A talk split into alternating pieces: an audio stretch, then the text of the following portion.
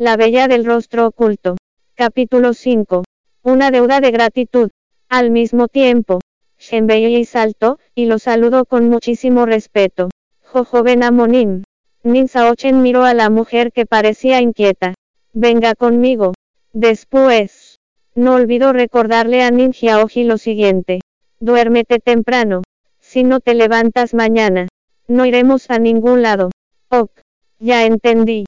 Papá respondió Nin Xiaoji, sin olvidarse de regalarle una amplia sonrisa a Shenbei, quien claramente se alegraba de su infortunio. Shenbei arrugó la nariz al voltear a verlo y le dijo, Malcriado. Nin Xiaoji le levantó una ceja antes de acostarse en la cama, y cerrar los ojos. Mientras creían que interactuaban sin que nadie los viera. Nin Saochen observaba todo. Cuando salieron del cuarto, escudriñó a Shenbei, quien bajó la mirada. La vitalidad que había demostrado al interactuar con Xiaoji, cuando estaba sola se había ido por completo. Se veía anciana y, decrépita por fuera otra vez. Siempre interactúas así con Xiaoji, con miedo de que ese hombre la despidiera. Shenbei de inmediato explicó desesperada. Joven Amonin, mi intención no es molestar al pequeño amo. En absoluto. Solo estoy jugando con él. Un niño de su edad debería disfrutar y divertirse. Pero es mucho más inteligente y maduro que otros niños de su edad. Varias veces lo he visto leyendo libros técnicos, y también he notado que no interactúa con los de su edad. Solo trato de que se divierta más en la vida usando mis propios métodos.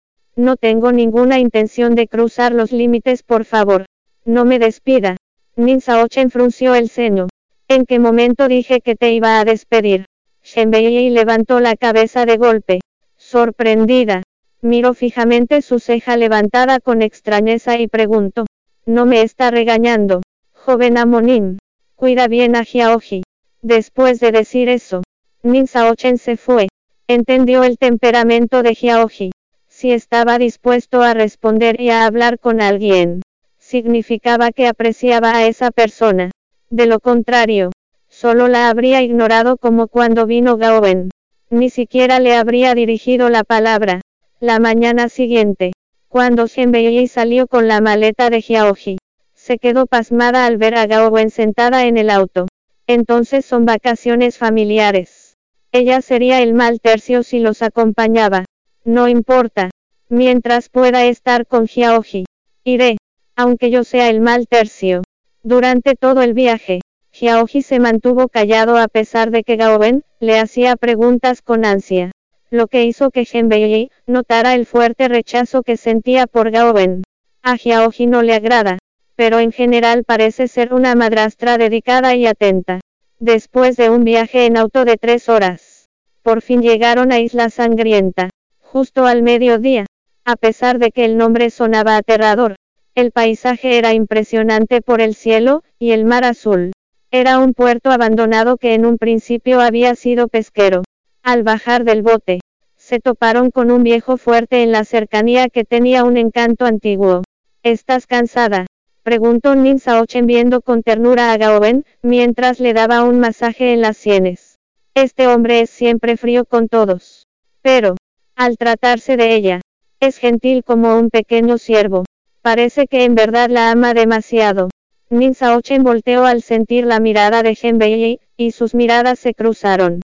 Sin embargo, la calidez en su mirada había desaparecido, y mientras él permanecía imperturbable, Shenbei podía notar su imponente aura. Sin querer, se quedó pasmada.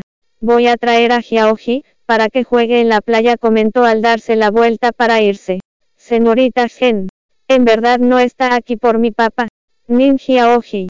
Ya le respondí esa pregunta cientos de veces. Por favor, no me lo pregunte más. De acuerdo. Además, él y la señorita Gao están a punto de comprometerse. La señorita Gao no solo es bella y gentil, también es amable con usted. Aunque sintiera algo por su padre, no tendría una sola oportunidad. Oh sí, ella es un lobo disfrazado de oveja. Engañosamente inofensiva solo la gente con un sí como el de usted cree que es agradable murmuró Ninja Oji pateando con fuerza la arena bajo sus pies. La odia mucho. Shenbei estaba desconcertada. Pero me parece muy agradable. Va, por eso dije que usted es idiota, respondió Nin Xiaoji enojado. Shenbei ya se había acostumbrado a sus respuestas impredecibles y repentinas después de todo este tiempo, por lo que solo apretó los labios y comentó. Está bien mientras su papá crea que es buena. Él, en general, su sí no es tan bajo, pero, lamentablemente, está obsesionado con pagarle una deuda de gratitud, que ya no puede discernir si ella es buena o mala. Una deuda de gratitud.